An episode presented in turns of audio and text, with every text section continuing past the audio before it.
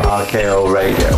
Fu bella quando andai a Roma, feci la foto alla Corte di Cassazione, la pubblicai capovolta e scrissi clamoroso ribaltamento della Corte di Cassazione. Cioè, vabbè, que- io mi- lì mi sono proprio dato le pacche sulle spalle, mi sono stretto le mani, ma l'ho fatto solo io. Ma tra l'altro, tra i miei vari interessi, ultimamente c'è il true crime. È un po'- è un ma po'- è toscano, cioè, in è il, mostro di- il presunto mostro di Firenze. Che poi non è. Esatto. Che poi, vabbè, sì, dicevo tutte Secondo te non è lui? No, aspetta, Pacciani, no.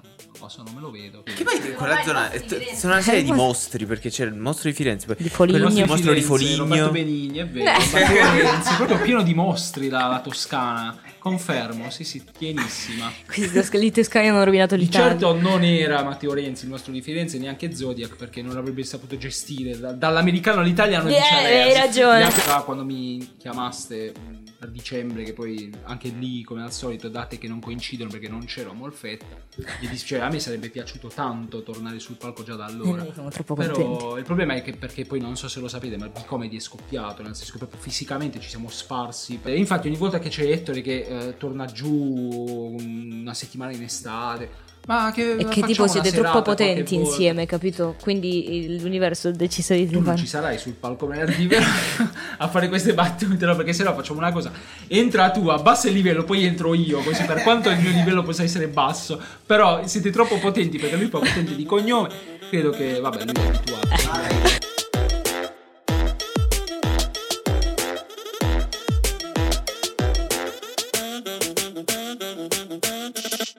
Benvenuti, Benvenuti alla alla Diciottesimo. diciottesima, Diciottesima. grazie regia, No, alla grazie, diciottesima grazie. puntata, Puntata. della seconda stagione del, del podcast, no, Onda del Anomala. talk show, Talk show Onda Ani- Anomala. Onda- Anima Anomala, ma che cazzo Anima nobile. E abbiamo un, un ospite abbastanza particolare oggi. eh, Credevo di esserci che- io oggi. che- eh, no, no, infatti, mi, fa, mi avete chiamato riferisco, a fare. no, no, no, mi riferisco a suo, Ah, eh, sono- certamente ah, mi riferisco a te. sono io. E abbiamo Salmo Dugno, signori. Buonasera, buonasera a tutti. Comunque posso dire che hai un nome incredibile, cioè Salmo Dugno e funziona super bene. In realtà è dici- Salvatore Modugno, sono io che l'ho tagliato. Eh, esatto. Tipo Al Capone, no? Esatto, Cioè, ma è- esatto, è, l'ho veramente incredibile. Sì, sì. Salmo, e poi lo presenti benissimo, signore e signori. Salmo Sì, sì, all'inizio Dugno. quando cominciai ad accorciare il nome in salmo, quando cominciai a fare le prime vignette, eccetera, mi dissero: Ma perché non lo abbrevi in salmo? Non c'era ancora il rap. Il rap. E io mi rifiutai di farlo, meno male, perché sono salvo, chissà come Salmo cazzo ci sarebbe Dugno, dovuto chiamare sarebbe. per non essere confuso con me, poverino. Eh, giusto, hai ragione. Ci Povero Salmo. spesso. Salutiamo Salmo, lo salutiamo. Ciao, Salmo. Salutiamo Salmo. Non c'è di che. Sal, come noi ben Eh, sappiamo. esatto, esatto. E come anche voi ben sapete perché tutti quanti conoscono Salmo Dugno, tu sei anche vignettista, Questo lo disegnatore. stai dicendo tu, no? È una Tutti domanda. Tu sei anche Ah, sì, ti sì, sì, sta? sì, tra le tante cose che sono stato, sì. Quando penso a te, penso a tante cose. Cioè, nel Beato senso... eh, Io quando penso a me penso a un sacco di cose inutili e incompiute. No, vabbè, dai, perché? No, Insomma, vabbè, sì, Dall'esterno ti posso dire che, cioè, nel senso, il tuo nome io lo collegavo alla vignettistica, eh, quindi anche fumetti, eccetera, poi alla stand-up. Poi, appunto, eh, comunque sapevo che eri anche un insegnante, quindi mettere, cioè, diciamo, tutte queste cose insieme. eh, come fai, come hai iniziato, insomma?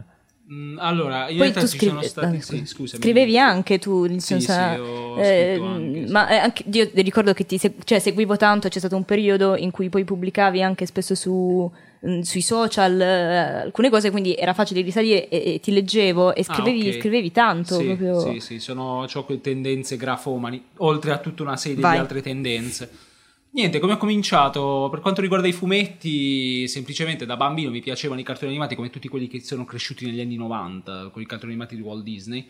Però all'inizio diceva che bello, io un giorno farò i cartoni animati. Poi, quando ho cominciato a capire quanto lavoro ci fosse dietro i cartoni animati, ho detto, no vabbè, ma forse si può vivere ugualmente, dignitosamente, anche facendo un po' meno di tutti. Cioè 24 fotogrammi al secondo, sono tantissimi da disegnare. Io che posso perdere la vita sul tavolo da disegnare. Faccio fumetto. Ho scoperto Ok. che in realtà poi tanti cartoni Che uno animati, è buono, diciamo. Esatto, tu una scena devi disegnare e può durare anche 4 ore. Cioè, e scrivi dopo 4 ore, capito? E la scena però rimane quella. non devi prendi anche il- tempo per 800. farla. Esatto, e quindi ho detto, ah, proviamo col fumetto. In realtà da bambino mi è sempre piaciuto fare fumetti, per cui dopo aver fatto, preso il diploma in grafica, ho continuato con le belle arti, che non c'entra un cazzo di fumetti, ma ve lo dico, cioè, qui lo dico e qui lo ribadisco, soprattutto se studi, io ho studiato all'Accademia di Bari, dove comunque non c'era all'epoca il fumetto, poi Io ho questa grande sfiga. Ma tu, eh, se posso fare una domanda, l'hai, l'hai presa perché già volevi fare quel percorso e pensavi ti potessi aiutare in quel percorso o perché pensavi... No, perché è quello che ti stavo dicendo, la mia grande sfiga è questa, eh, ma proprio di famiglia, cioè mio padre proprio ci ha allevati dicendo dove arriveremo noi, finirà il mondo. Ed è vero, perché dovunque arrivo, arrivo io che ho bisogno di fare qualcosa, proprio ti frana la terra attorno e rimani tu sul, sul- lì sulla zolla da solo che dici ok, qui finora c'erano un sacco di opportunità, che fine hanno fatto? Quando ho finito io, la, mm, il- ho preso il diploma, le scuole di fumetto erano solo lontane, private e costosissime. Non c'era ancora stato il boom che c'è stato poi dopo, poi da dopo. Zero Calcare in poi, che comunque Zero Calcare è uscito nel 2000-2001, ma è stato riconosciuto effettivamente nel 2010, diciamo, ci ha messo una decade per farsi notare più o meno. Per- io mi sono diplomato nel 2007, per cui la scelta era o emigro e non potevo all'epoca emigrare, diciamo, andare la più vicina credo fosse Pescara, se non ricordo male, o Roma o Pescara, eh, oppure ripiego. Ho ripiegato sull'Accademia, continuando grafica, quindi dicevo, vabbè, prima o poi, dopodiché c'è stato il boom dei fumetti, si sono aperte scuole di fumetto ovunque. Ok. Io, cioè, io quando ero ragazzino e fu- e leggevo fumetti sembravo quello strano, sembravo quello disadattato, adesso sono tutti così. E, beh, e ora però se vuoi fare fumetti c'hai un sacco di scuole anche qui, cioè ce n'è una a Bari, cioè puoi fare scuole dove io non ho avuto questa opportunità per una questione anagrafica e quindi ho continuato con l'accademia, mi sono laureato poi anche in grafica, per cui ho fatto il grafico anche per diversi anni. Dopodiché è arrivata in realtà prima la stand up e poi l'insegnamento, ma sono cose molto recenti. cioè, Recenti. io quando, quando tu dicevi quando penso al tuo nome penso alle vignette e fumetti perché io per più di dieci anni ho fatto quello infatti sì, io ricordavo appunto che eh, erano pubblicate sull'altra molfetta, sull'altra se non mi molfetta sbaglio. esatto. io subito dopo scuola subito dopo il diploma grazie al giornalino scolastico ho iniziato sull'altra molfetta Ah, quindi perché c'è- loro mandavano copie ai giornali locali del giornalino scolastico mi notarono perché avevo fatto le vignette dei professori che andavano in pensione quell'anno le caricature e mi chiamarono e io sono stato per una decina di anni buoni all'altra molfetta dove poi un giorno si sono accorti che sapevo anche scrivere e ho s- e, piccola chicca ho cominciato a scrivere grazie al teatro perché veni a vedere uno Ah. spettacolo di Malalingua Ah, feci una recensione perché quel giorno non ricordo chi non poté venire, quindi la feci io la recensione. Si accorsero che sapevo scrivere e dissero: "Ma perché vuoi scrivere anche magari cultura? E ho com- cominciato anche a scrivere articoli, per cui poi facevo era bello perché mi facevo gli articoli e mi facevo le vignette. Le Una cosa vignette da sole, triste, cioè. di una tristezza, perché io non ho mai avuto il... Sai, la, la cosa bella di dire, "Oh, ho scritto una cosa, qualcun altro la illustra per me. No, una tristezza, ho sempre dovuto fare tutto da solo. Perché la gente diceva, vabbè, non lo sai fare tu. Cioè, Quindi non, fallo tu. non saprei mai farlo bene come beh, te. però così erano proprio tuoi, tuoi, tuoi. Sì, ma troppo miei. Vabbè, a volte è bello avere anche un altro punto di vista. Una cosa un po' cose. meno. Oddio, l'unica volta che è successo in effetti me ne sono pentito, però... Io la stand up cominciai perché andai una sera a vedere Bicomedy a Bisceglie e c'è- loro erano in quattro. Io andai lì perché c'era Ettore Potente, l'altro con cui poi mi Sì, sono sì. esibito, il mio amico con cui mi sono esibito anche qui. E disse, dai, eh, Salutiamo andiamo- Ettore Potente. Salutiamo Ettore, non so se la Germania ci sta guardando. È vero, sempre E, e niente, in pratica lui disse: ah, Vienici a vedere. Vabbè, andai a vedere. E quel giorno uno dei quattro annunciò: Io levo le tende, me ne vado. Ah. Allora rimasero in tre. Allora, siccome tu l'ora di spettacolo la riempi, se hai quattro persone che fanno un pezzo da un quarto d'ora l'uno. Se uno viene meno, lo spettacolo diventa da tre quarti d'ora, quindi due sono le cose. Ok. O cominci a dire ci dovete pagare meno e quindi anziché fare un'ora facciamo tre quarti d'ora, oppure trovi un quarto che ti riempie il quarto d'ora. Oppure anzi ti metti tu a scrivere pezzi da 20 Sì. minuti anziché da 15, però lì diventava un po' più complicato. Viene da mettere, dice, sa, ma tu niente hai, perché abbiamo una data, non hai niente di scritto, abbiamo una data d'agosto, era tipo luglio. Sì, senti, io ho una roba che avevo scritto, una roba per uno spettacolino, tipo le grandi storie d'amore della storia, la mitologia, riscritte da Cazzaro, praticamente, riscritte a cazzo mio, diciamo. Esordì leggendo questa roba qui, queste storie, ovviamente, quante risate, che bello, la prima serata un lido a Barletta, tutti a ridere, ho ancora i video, eh, bellissima. Seconda serata dall'Emmers, lo stesso che leggevo tutti i video, a un certo punto io dicevo, siccome io sono competitivo, a me i miei colleghi mi dicono che sono troppo competitivo. È vero. Ma tu Perché- avevi iniziato a caso, come in che senso? eh, no, perché eh, io dicevo, ok, io sto qui che leggo, loro imparano i pezzi a memoria. Perché io non imparo i pezzi a memoria? Io non sono più scemo di loro. Devo imparare, devo scrivere anche io qualcosa, imparare la Ok. memoria, come i comici veri. Salire sul palco, gesticolare col microfono davanti, fare il comico vero, non che salgo con questo libretto a leggere come un testimone di Geova. Sì, no, devo fare sta cosa. E dice, ok, adesso mi metto e scrivo. Mi ricordo, fu Erba... ehm, non si chiamava Erbavoglio, si chiamava LMS LMS. all'epoca LMS, sì. fu la prima serata, avevo un pezzo che iniziava con una cosa razzista. Io Arrivo- c'ero, secondo me. In che... Ma spero di no. Io c'ero. un disastro. Arrivo, davanti, il microfono davanti, e il pezzo iniziava con una battuta che era tipo: Ma sono nati prima i razzisti o i neri? Ti giuro, io c'ero, te lo giuro, io c'ero. Ma guarda che l'ho riproposto un anno e mezzo dopo, rifatto, perché quella poi non l'ho più portato per un anno e mezzo, talmente fu tanto il trauma. Caparezza in prima fila. C'era Caparezza che già è il mio cantante preferito da una vita, per Quindi- cui tu arrivi là, mai visto dal vivo, Senza trovi Caparezza davanti così che ti guarda e dici ah, fammi sentire, io mi piace, io non sapevo neanche che fosse appassionato di stand up, quindi figurati se me lo trovo davanti, quindi già c'hai l'ansia e inizio dicendo ma sono nati prima i razzisti o i ne... e bam, incrocio lo sguardo di un ragazzo di colore così. E io dico neri, non dico neri. Da quel momento in poi va tutto in malora. Io comincio a scordare perché era tutto basato su, Su proprio, sa- quello. su quello. Tu sbagli la prima battuta, va tutto in malora. Ho, ho fatto schifo per il resto del pezzo. Non ho fatto ridere nessuno. Tu quindi hai dovuto imparare a costruire un, un pezzo comico. Cioè, nel senso, da un lato l'hai fatto completamente buongiorno, però dall'altro lato, diciamo, te lo, sei, te lo sei studiato poi come si scrive un Sì, pezzo comico, hai realtà, studiato comicità avendo oppure... scritto, già avevo già scritto il libro di Federico II Sì, in- ok. nel 2018, per cui era fresco di un anno, la scrittura ce l'avevo già, la scrittura creativa, la scrittura, l'avevo già un attimino strutturata, sapevo quando piazzare una battuta, Ok. eccetera. Il problema è che non è solo scrivere, è anche interpretarla la cosa, perché nel momento in cui tu arrivi sul palco, una battuta puoi dirla in un modo e non far ridere, puoi, dirla, puoi dirla un altro, in un altro modo, stesse parole e si pisciano tutti dalle risate. Io quella sera persi autostima quando feci questa cosa, perché mi feci prendere, perché io non sono, cioè alla fine tu quando sei sul palco sei uno stand-up comedian, sembri la persona più cattiva del mondo. In realtà quasi nel 90% dei casi non lo sei. Io ci tengo molto a questa storia del razzismo, dell'omofobia, cioè a me sono cose che danno seriamente fastidio, sono problemi che proprio sento che mi urticano. Per cui in quel momento, quando ho incrociato lo sguardo di quel ragazzo di colore, il mio pensiero è stato: Ma questo mo come si sentirà quando io dirò ne?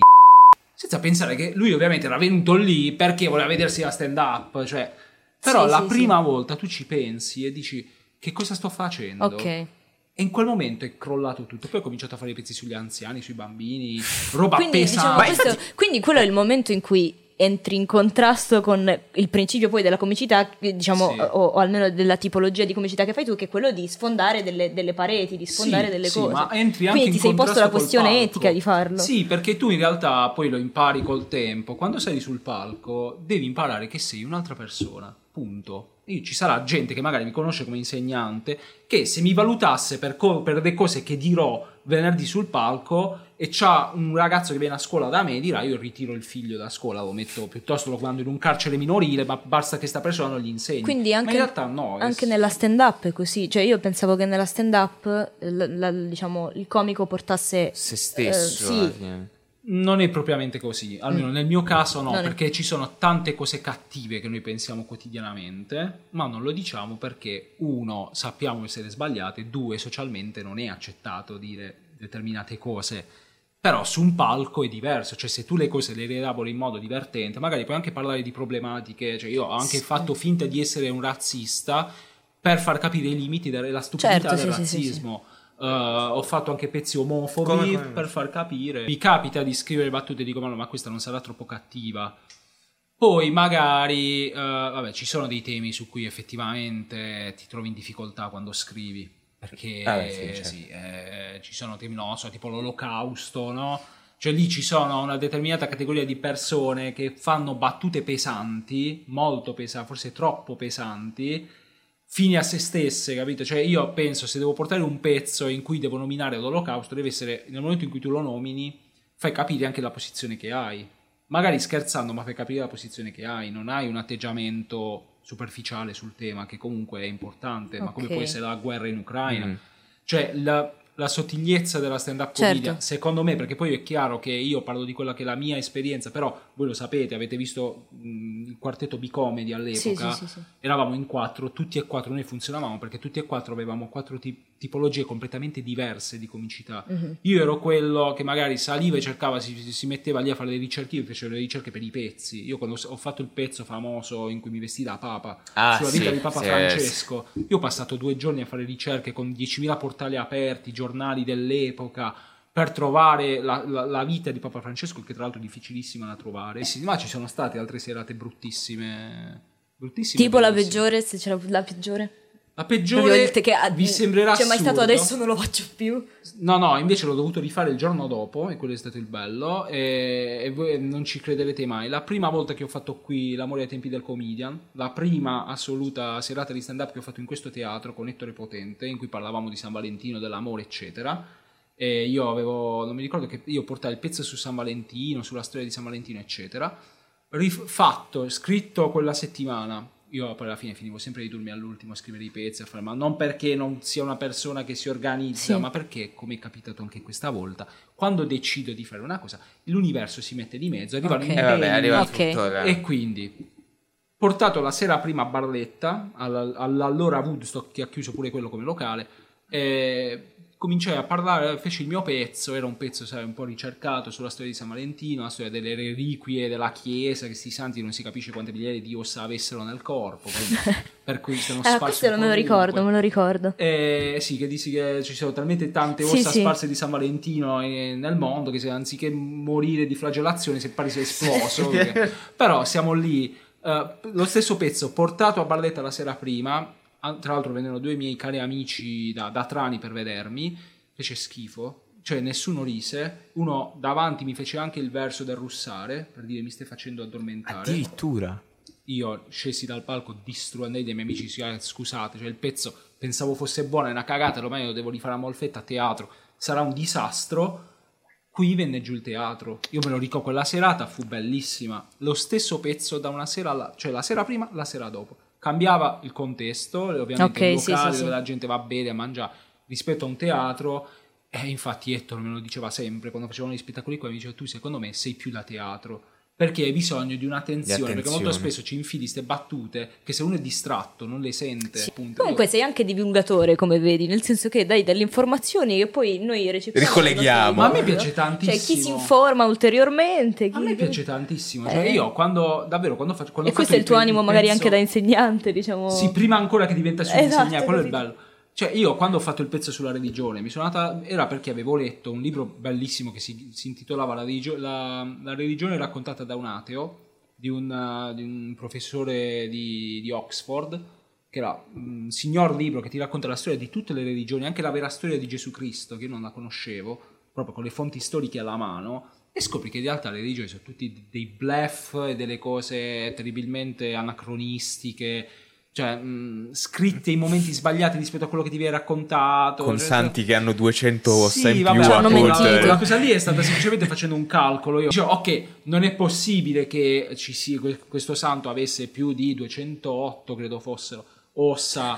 Femori, solo Vabbè, se no femori. non, era- Ma poi diversi non- crani, non sarebbe stato un santo, se no- Sì, è... Forse è quello, forse nella santità ti danno qualche osso Sì, in tra più. l'altro, capi- capito, è morto molto in là negli anni. Cioè, se- se- il bello è che se tu leggi le storie dei martiri, scopri che San Valentino è, tipo, è morto tipo oltre i 90 anni, che all'epoca non ci arrivava nessuno. Ci hanno mentito tutto il Ah. Quindi tempo. de- quelle ossa che abbiamo Matusalemme, disponibili, tipo, aveva probabilmente- 90 Sì, anni. pure le osteoporosi, queste ossa che stanno lì buttate da qualche capito? Non sono manco ossa di qualità, cioè sono pure deteriorate dal tempo. Mm. Però le andiamo a venerare. Eh, dove eravamo rimasti?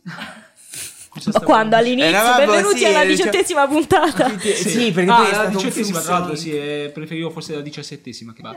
No, però il 18, dai, va bene, San Salvatore il 18 marzo. Quindi c'è proprio una cultura sui santi, diciamo. eh. No, è solo perché, Oddio, allora, no, perché c'è il Eh, 17 che è San Patrizio, sì. capito? E quindi ti ubriachi male. Il 19 è San Cioè, Giuseppe, mio è fratello si chiama Giuseppe, no? Ah, e Ed poi- è anche la festa di- del papà, quindi auguri a lui e auguri a mio padre. Ok. Di me non si frega un nessuno perché sono il giorno prima di lui. Allora, di lui si ricordano tutti che il 19 marzo è famoso, le zeppole. Il 18 vero. marzo, che invece è il mio santo, non se lo ricorda nessuno. Vabbè, te lo ricordi poi tu. Io, no, io faccio fisso sto gioco, mia madre ci tiene a ste cose degli enomastici, eh. faccio passare il giorno, poi alla fine del giorno dico, ah beh che oggi ah, ho offerto perché era il mio onomastico. E Ah, si sentono tutti di merda che non, so- non se ne è ricordato nessuno, però lo dico alla fine della giornata, quando ormai mi fai gli auguri e ti È troppo tardi, avanti, è troppo tardi. Sì, eh, però è bello. È un guilty pleasure questo. Sì, però è fantastico. Noi qui da, salutiamo, da Babilonia vi salutiamo. È- sì. Parla in tedesco, vai, Antonio, Eh, vai. questo, um, un- das ist die, äh, die Ende äh, der Allora, Eh, eh, acht- questa è la chiusura del eh, si- diciottesimo senza, episodio. Episode del vi salutiamo con ciao. und, Und- äh, auf Wiedersehen. Ciao. Bis Ciao. Bis Quest'asse Roma-Berlino, proprio che ci stavi in mente, mi è piaciuta molto, grazie.